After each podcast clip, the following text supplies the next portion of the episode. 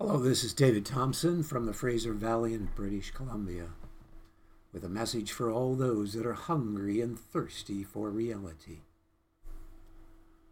I want to share with you that I have changed things a bit so that now my introduction for those that are new is on a separate video. So you'll have an introduction video. This introduction video is a 36 minute video so this video is not going to have any introduction. It's going to go straight to the message for those that have come to know the one true God, for whom to know is life eternal. Yahweh the Almighty, the Father, the Son, and the Holy Spirit. Jesus Christ, who is God, manifest in the flesh. The full one true expression of the one true eternal God, the only one true expression of the one true eternal God to us here in this world, to communicate with us on a more limited personal creature level. And so I want to share with you that I received these passages as mentioned in the introductory video by the casting of Lot. But before we go in to what God has been saying this week, and today is Saturday, June the 30th of 2023, I want to share with you also the song I chose by the casting of Lot. And I was glad to see that today I got another new song that I didn't know existed that is really great that you can put up on YouTube or if you have an overhead projector, you can use it with the words because that's the ones I always choose, ones that you can use. If you can connect to the internet, you can play the YouTube video and your congregation can worship with this beautiful song and I'm very fussy, that the songs I choose are high quality with depth and meaning in the words.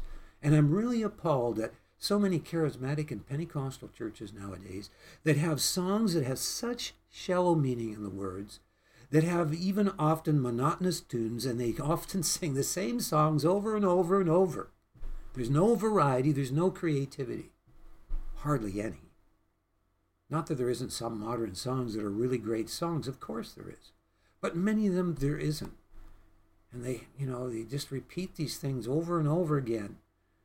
And there's just been such a lack of creativity in the body of Christ because the body hasn't been alive and functioning in the gifts of the Spirit. So I might want to share a little bit more on that. But for the moment, I want to get into the worship song first.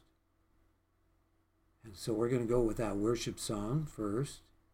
And I will have to uh, find this and go to the right video here and minimize things here. And we'll start like this first with this beautiful worship song. And I'll minimize myself while we play this worship song.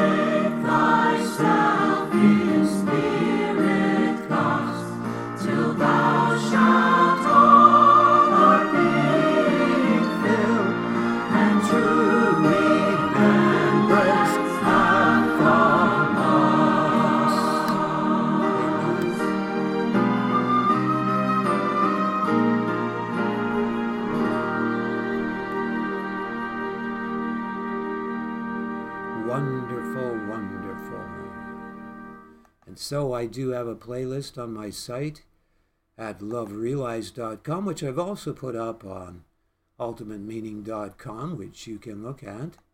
And um, so you take a look at that, and you will find that there's now well over 144 songs there that you can play. If you're starting up a congregation, you don't need to have special players up there with those songs. You can just put them on and play you're in some part of the world where you don't have skilled musicians or whatever, and you know, whether you have musicians, you can have the musicians play along too. But uh, you know, I was mentioning about creativity that it is lacking in the body of Christ. Now, this has nothing to do with the message that I'm about to preach, but it was put on my heart earlier. I believe by the Spirit of God when I was in prayer, and so I do want to emphasize it because the last message I spoke was on God bringing a new order into the body of Christ. And how urgent it is that that new order begins to happen, where we do not limit the fullness of the headship of Christ from inhabiting the body in these last days. And for some pastors and shepherds to think that you can just have church the way you've always had church and have your comfortable niche in an hour of such urgency where it's so obvious to, I'm sure, the majority now of the corruption that is in high places of government, governments around the world, that is in the institutions, educational, medical, so on. I can't go into that here for time, so I won't touch on the details of that because I'm putting this up on YouTube, but I may in the future start putting up my messages on rumble.com if I feel I need to talk about things that are more specific, but I don't think there's a need of that because my focus is on the good news of God's love and that we can enter into ultimate meaning and purpose and destiny that is only found in the reason for which we were created, which was to f- give pleasure to God and to find our ultimate, everlasting, ever enlarging pleasure in God and in all that He's created for us to enjoy out of a pure, right relationship with Him. And it will ever enlarge and be so unique to our own creativity that he created us with. Look at the genes, how complex they are with information that can go with a stack of books to the moon and back. I believe it is 50 times, they said, on a video I saw recently. Information that creates your body totally unique, that could never happen by the fairy tale pseudoscience of evolution, which has finally had its last nail put into it especially by the discovery of the James Webb telescope that has totally blown away the Big Bang Theory. That has totally now been blown away by the genetics that shows time going back only as far as 6,000 years, and it's being verified by provable things And what they're discovering in archaeology that lines up with the genetics that goes back consistently without variation to very ancient times. Well, that's not what the topic is about today. I am here to share with you the good news of God's love. But I was talking about creativity. And here's the thing that I was pondering. This new order that God wants to bring in the body of Christ in the last days to fulfill John 17 to allow that total oneness to take place in local assemblies around the world. There are certain things that God is wanting to restore. One of them is the genuine fear of God, which is greatly lacking in most assemblies.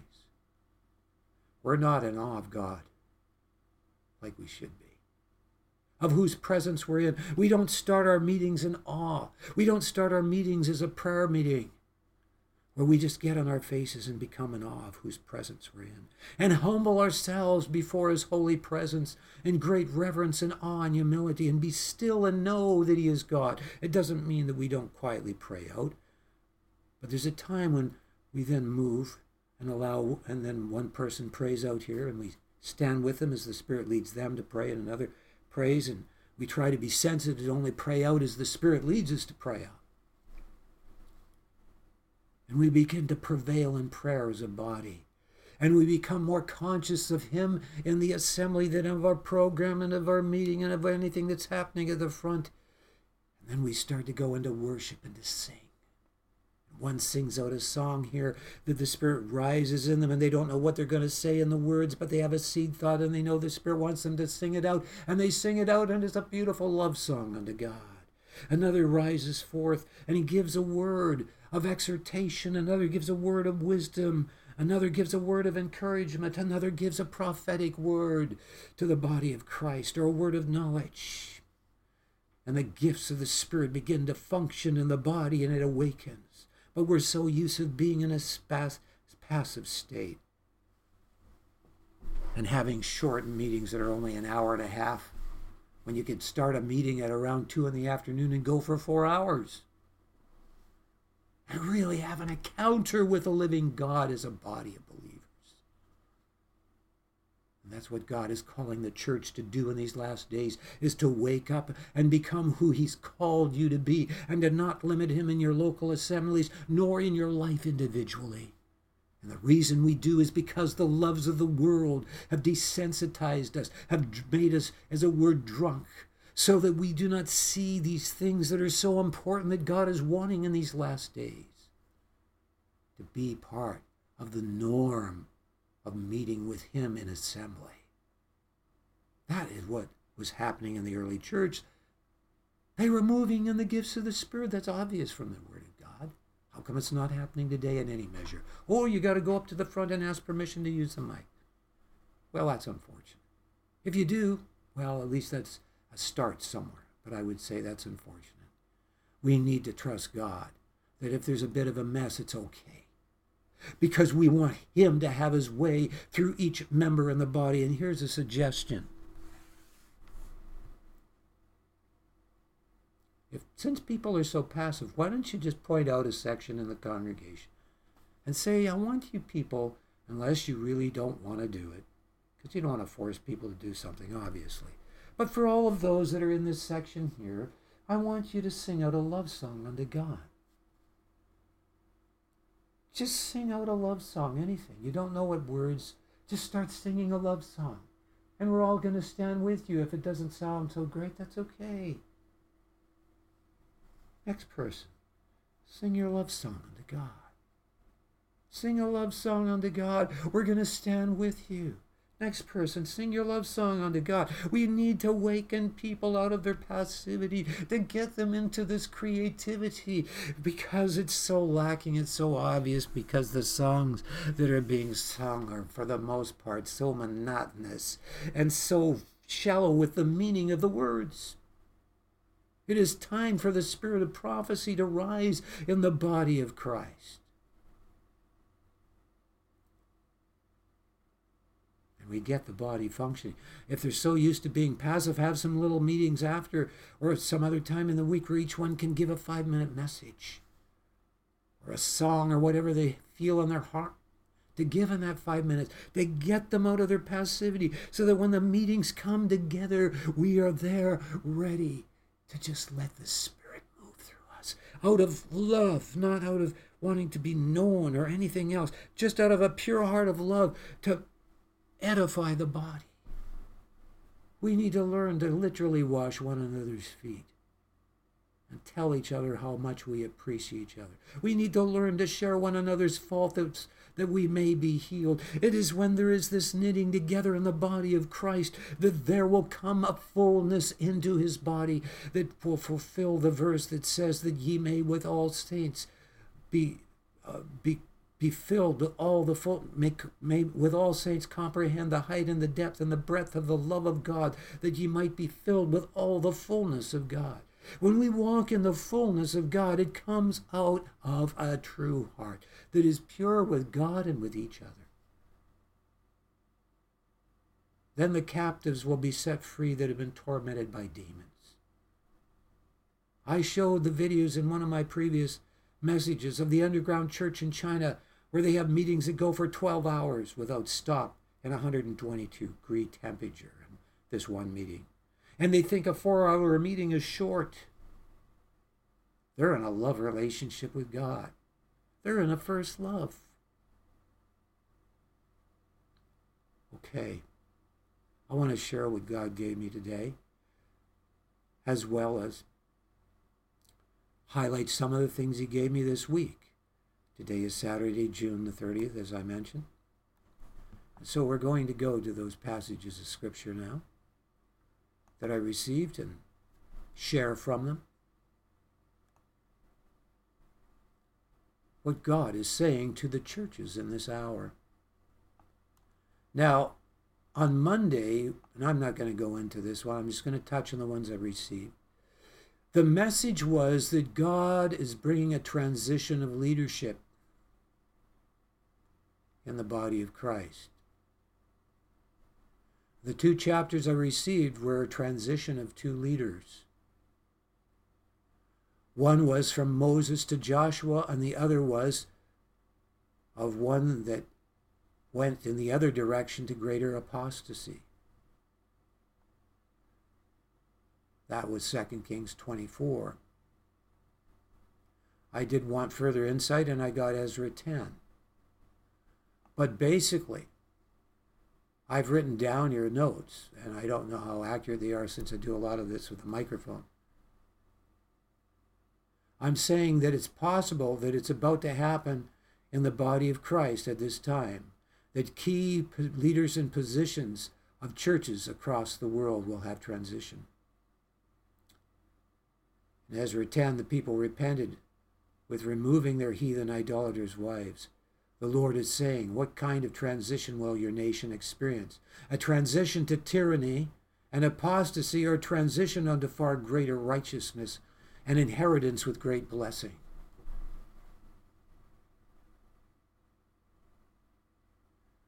The other passage, I believe, was about Manasseh, if I remember right and how he was converted. That might have been later on, Second Kings 24, it says here there is the transition of leadership into judgment because of rebellion and sin against the Lord. And I believe it was Manasseh.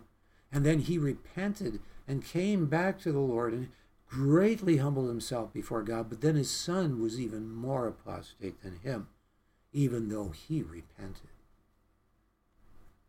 And in Ezra, of course, when I got greater insight, it was evident to me that God is calling the nation to bring forth the fruits of repentance and to cut off the compromise, in this case, the marriage of idolaters' wives. They were to divorce them because they refused to submit themselves to the one true God, like Ruth did. And she was a Moabite, and Moabites were not allowed to be in the house of the Lord to the third generation, I believe. And they were not to ever be sought to prosper or bless, it says. And yet, Ruth, that curse was broken off her because she had such a deep conversion and commitment to God and said, Thy God shall be my God, that the curse did not apply.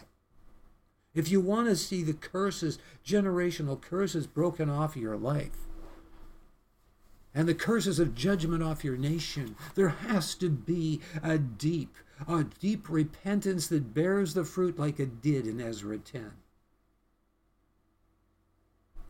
Where you actually cut off the sources of compromise. Then on Tuesday, I received Psalms 120 and Haggai 1, and I asked for greater insight and received Leviticus 16. And so, first, I read the conclusion of what God was saying. The theme in all of these chapters is related to the dwelling place of God in his temple among his people. Basically, the emphasis is on the requirement of holiness to bring forth the temple of the Lord and also the requirement of sacrifice. The fact that we are more focused with our energy and time in our lives, in our own dwelling places and pleasures, is reproved, and it is pointed out that it is not to be rationalized away by saying, we will do this at a later time. Now is the time for the body of Christ to wake up and repent across this nation and never go back to being the church the way you were, but to come into this new order that will facilitate the fullness of the headship of Christ from inhabiting your local assembly. And so we read in Psalm 120 some amazing things there. King David is lamenting that he dwells in Meshech, which means having a mechanical advantage of prosperity. That's what that word Meshech basically means. It therefore speaks of us seeking our own advantages to prosper over seeking first the kingdom of God in order to establish his temple of holiness. He lamented that he was dwelling among the tents of Kedar, which are the tents of darkness. The word Kedar means darkness. He sees and cries for the need of his soul to be delivered from the defilement by the deception of his tongue. And he's repenting over his tongue and saying that his tongue needs to have burning coals put on it because it's been so deceptive and destructive. And of course, the Word of God says in James whoever is able to control the tongue is able to control their whole body and therefore is living a holy life. And God is calling us that in our heart there is wholeness so that we're not anxious for anything.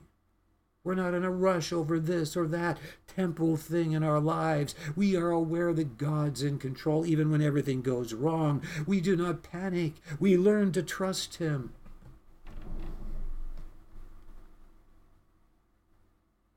What did I find in Leviticus 16? The two sons of Aaron offered strange fire to God because they did not know the ways of God, which are the ways of holiness out of the genuine fear of God, which is so greatly lacking in the body of Christ. When we don't have the genuine fear of God, we have to always have something going on Oh, we got to have revival. Let's pump it up. We got to do something. We got to have revival. I am telling you, brothers and sisters, if we do not have the genuine fear of God, all of our sweat and our striving and our thronging around Christ is not going to be heeded by God. But if we have the genuine fear of God, remember, those that study the brain, psychologists or whatever else you want to call them, have discovered that the whole one half of the brain was created to comprehend awe. We need to return to having such an awe of God in our midst, that He is dwelling in our midst, that He will not tolerate sin, that He is a consuming fire of love out of hate for what is contrary to love. And He wants His love to dwell in us richly, and we need to know this love of God that is so pure, that is so holy, that will not tolerate corruption in our own lives.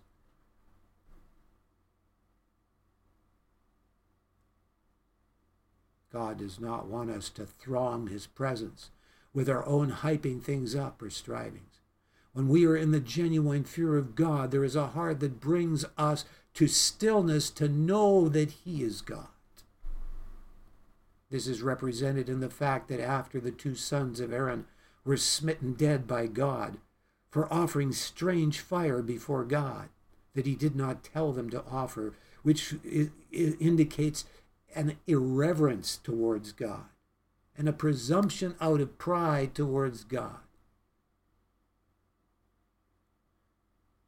After that time, God commanded them immediately after this happened that the priests were to wear linen garments of, I believe it is garments of linen, or what would be like silk, if linen is different than silk, I don't know. representing that there would be no sweat or strivings and thronging in the holy presence of God. We need to return to that balance between liberty and awe. You see, when you have the real awe of God, the real genuine fear of God, it brings you to a place of honesty, humility before God. It, and the place of humility brings you to the place of honesty and transparency, where you repent of anything that's not of God. And even the place of honesty and transparency brings you to the place of humility and back and forth. And we come into a place not being presumptuous to utter anything before God, as it says in Ecclesiastes. Be not presumptuous or hasty to say anything for God before God, for God is in heaven and thou upon earth. Therefore let thy words be few. Doesn't mean there isn't a place for abundance of speech, and prophetic utterance, and praise, but we are sensitive to God's ways when He's leading into the place of intimacy and humility, when He's leading us into the place of rising up in His Spirit in great love and liberty and joy in the Holy Spirit. Praise. I don't need to read the scriptures about this for time, but that's what's in Leviticus. That's what God was speaking, and I will emphasize Haggai, because what it says in Haggai, verse 2 here of chapter 1 is, Thus speaketh the Lord of hosts, saying, the people say the time is not come, the time that the Lord's house should be built. Then came the word of the Lord by Haggai the prophet, saying, Is it time for you, O ye that dwell in your sealed houses? And in this house and this house to lie waste? Now therefore thus saith Yahweh of hosts, Consider your ways. Consider your ways. God is calling us to walk in His ways, not ours. And what a privilege to do it. What a privilege to walk in the light of His shining countenance of love, to know a relationship with Him that triumphs over every circumstance, that is not conditional upon our circumstances. There's nothing more free. There's nothing more liberating than dying to self. Yes, it can be hard to die to self. It can be painful. I've many times been re- I'm single all my life and I wanted to be married. And, and I fell deeply in love with a good number of women in my life. And they rejected me and it hurt me deeply. Because I love them out of a pure heart. It still happens. Doesn't mean that maybe God might provide me a, a wife even though I'm way up there in years, 73 but I'm very young in body because I know a lot about health. But you know, what matters is that I'm married to him. With many loves that he breaks from us, he gives us greater love to take its place. And maybe in the end, just like Abraham, was broken of Isaac and having to offer him up was trying in his brokenness through Ishmael to have a son. And then the Lord appears to him and says, You're going to have Isaac. He finally had his son. Do you think he wasn't broken over thinking God had not heard him? Here he is. He's 100 years old. How can he have a son? All the patriarchs suffered. Joseph rejected by his own brothers and sisters, and they tried to kill him and sold him as a slave. And it says concerning Joseph, until his word came, the word of the Lord tried him, and there his brothers and sons are before him. And they don't know that this is their brother. And you know the story. He forgives them and embraces them after dealing with them to bring them to a place of breaking and true conversion from their ways into God's. Until the spirit of pride is broken in people, there's not a depth, deep, a depth of conversion. Genuine conversion breaks the spirit of corrupt pride and brings us to a place where we're like little children before it. Now, I want to go on. And I'm going to skip Wednesday for time. I know those two passages really lined up and are very similar, but I don't have time for it. And probably not for Thursday either, because, well, I could do a little bit on Thursday, I suppose. Oh, this was the one about Manasseh being in affliction. And it was about the fact that knowing God involves humility. And that was related to abiding in God in John 15. So that's what I received there. I don't have any notes on it. So I'll just skip over to today. Today I received Genesis 16 and Amos 5. And sometimes when these two passages I get, I don't see. In the natural, there's no commonality, and yet God gave them to me, I know. And so as I continue to meditate, I then do see it. There are many times when it's very obvious that God's given a, a common theme between the two chapters. This wasn't one that was like that. But boy, did I ever see a lot in it when I put those two chapters together. And so I say this when we do not see the promises of God fulfilled, like Abraham didn't with Isaac, and he's already a hundred, and that seems to have been not fulfilled, we can be tempted to seek an alternative to fulfill them through our own efforts. That can lead to idolatry, as it did on Mount Sinai with the children of Israel. They didn't know what became of Moses. He's up there for 40 days. And they're thinking, well, man, you know, there's all this fire on top of the mountain and there's flames. And, and here it's 40 days and he hasn't come down. Did he die up there? I mean, who knows what kind of unbelief was in them? They shouldn't have had that unbelief. They saw God part the Red Sea, and here he is in blazing fire on the top of the mountain.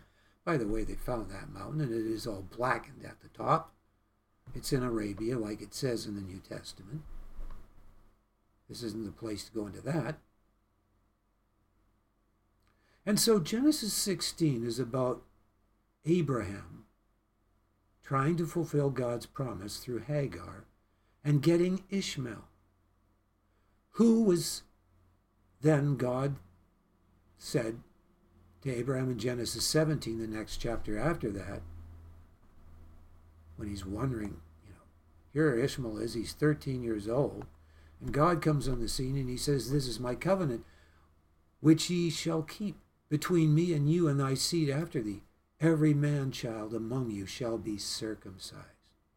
And ye shall circumcise the flesh of your foreskin, and it shall be a token of the covenant betwixt me and you, and he that is eight days old shall be circumcised among every child man child in your generations. He that is born in the house or brought with or bought with money of any stranger which is not of thy seed, he that is born in thy house, and he that is bought with thy money, must needs be circumcised, and my covenant shall be in your flesh for an everlasting covenant. And of course, that was an outward symbol of a far greater inner reality of the circumcision of the heart, which is represented this way. You have the Spirit, which is the capacity within our being to worship, and you have the soul, which is our consciousness. Yes, it includes mind, emotion, and will, I know that, but the original meaning of the word soul is more about consciousness, but it includes that. And so, in our lost state, our soul is like a seed that is enclosed and our spirit is worshiping our own consciousness. It is in a state of pride. And the only thing that can break that shell is the circumstances of the soil, is the light of the sun weakening it, which is the truth of God's word, seen through creation and the Logos, his written word, if you have it and is the melting presence of the Spirit of God represented in the rain, which also represents the Word of God with His presence. And so there comes a point through circumstances in many people's lives where they're at the end of their rope, and then that shell breaks. And they cry out and they say, God, be merciful to me, a sinner. I'm at my wit's end. God, save me. Have mercy on me that I've been such an evil person. Have mercy. I cry out to you. And he comes in and he hears their cry. And there's a true circumstance. The pride has been broken. There's been genuine rebirth.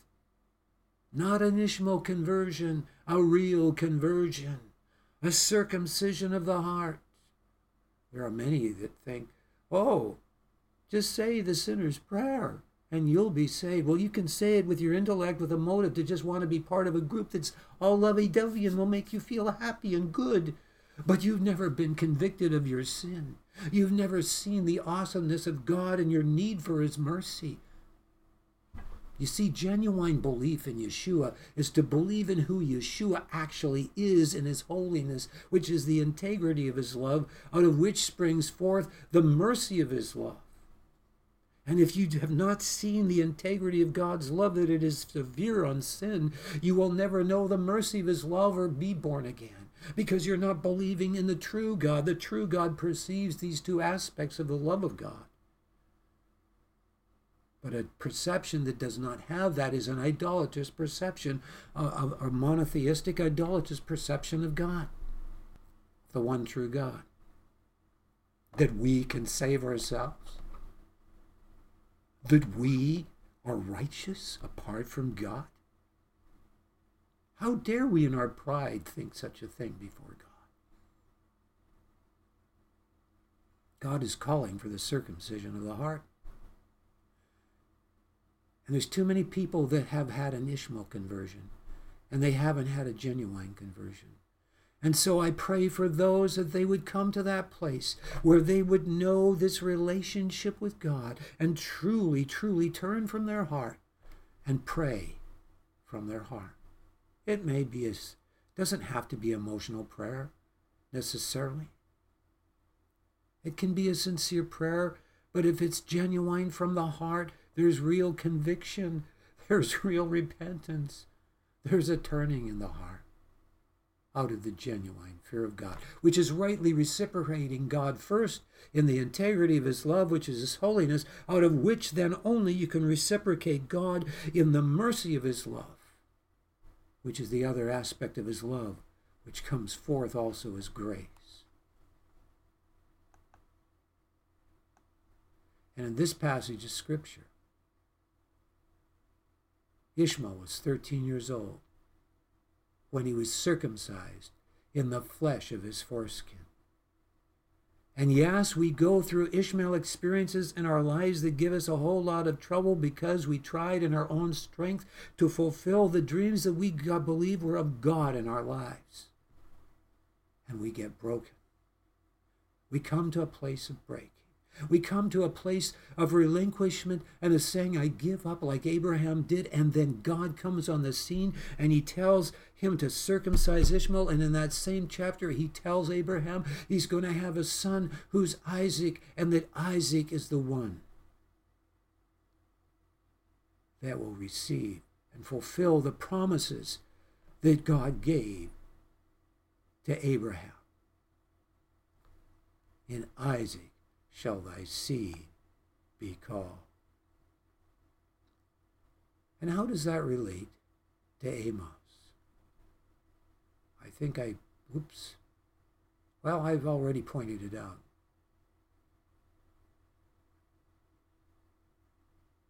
In Amos, we see that Israel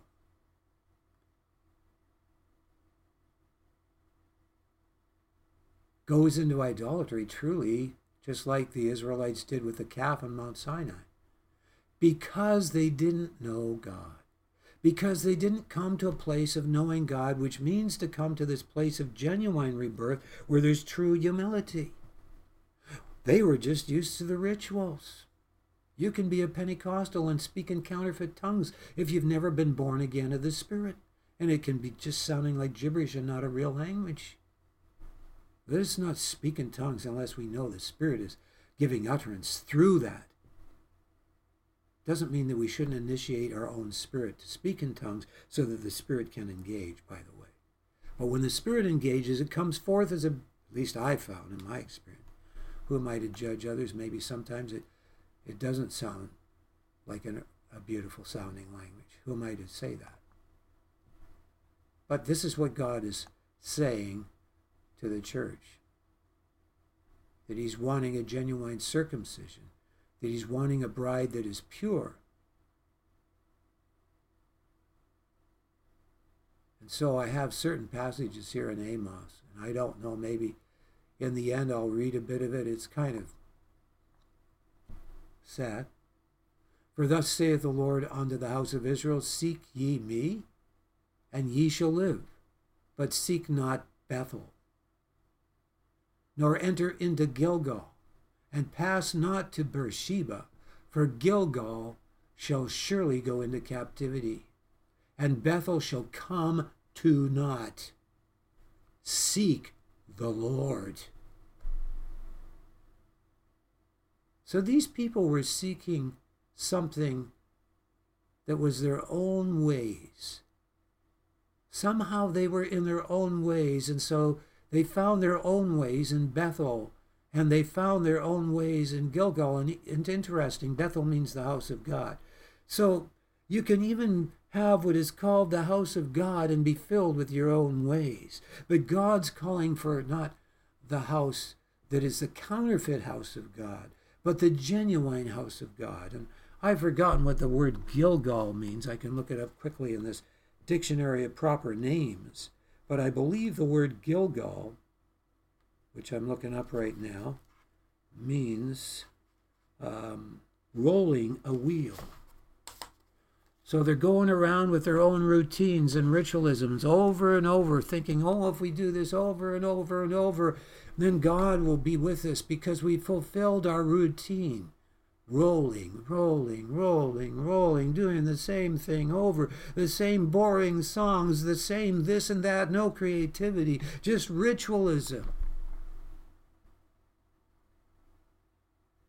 Seek the Lord, and ye shall live, lest he break out like fire in the house of Joseph and devour it, and there be none to quench it in Bethel Ye who turn judgment to wormwood and leave off righteousness in the earth, seek him that maketh the seven stars in Orion. And isn't it interesting? And I don't know if I told you this, but it's in the other introductory video that this fellow, which I will just bring up this video to get the name of it because I can't get the name, so this may look a bit strange for a moment, don't worry about it. I'm just getting the name. This gentleman that believed in the Big Bang Theory, top guy for all of that, now knows from the discovery of the James Webb telescope that's a hundred times more powerful than Hubble that the Big Bang Theory's wrong. And he even says in here that there's no time, he doesn't understand it, but we know from the afterlife. Time does not exist. Oh, wow. the Big Bang Theory is all wrong. All 16 points in it have been destroyed by the discovery that the James Webb telescope has discovered a million miles in outer space. Oh, yes. I, I don't know if that's all I was going to mention about this fellow. There was something, oh, yeah, it was about this one, which is just two weeks ago. Just CERN just shut down and something terrifying is happening. That's the one on CERN. But there's another one where he's terrified because something else is happening. The large star, Orion, suddenly is not getting brighter and brighter, and he's worried there's going to be a nova explosion. All these things are happening this week. Uh, the star is suddenly going down, and they're worried because that's so close to us that it would totally devastate this area. Well, we know that when the Lord returns, the sun's going to become black as sackcloth and the moon is blood. And if that thing goes off, that would happen, wouldn't it? And so that's why I wanted to show you that. And turneth the shadow of death into morning, and maketh the day dark with night, and calleth for the waters of the sea, and poureth them out upon the face of the earth. The Lord is his name. that strengtheneth the spoiled against the strong, so that the spoiled shall come against the fortress. They hate him that rebuketh at the gate, and they abhor him that speaketh uprightly.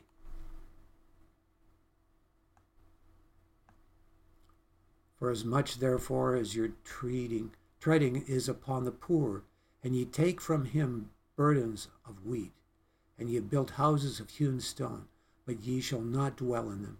Ye have planted pleasant vineyards, but ye shall not drink the wine of them.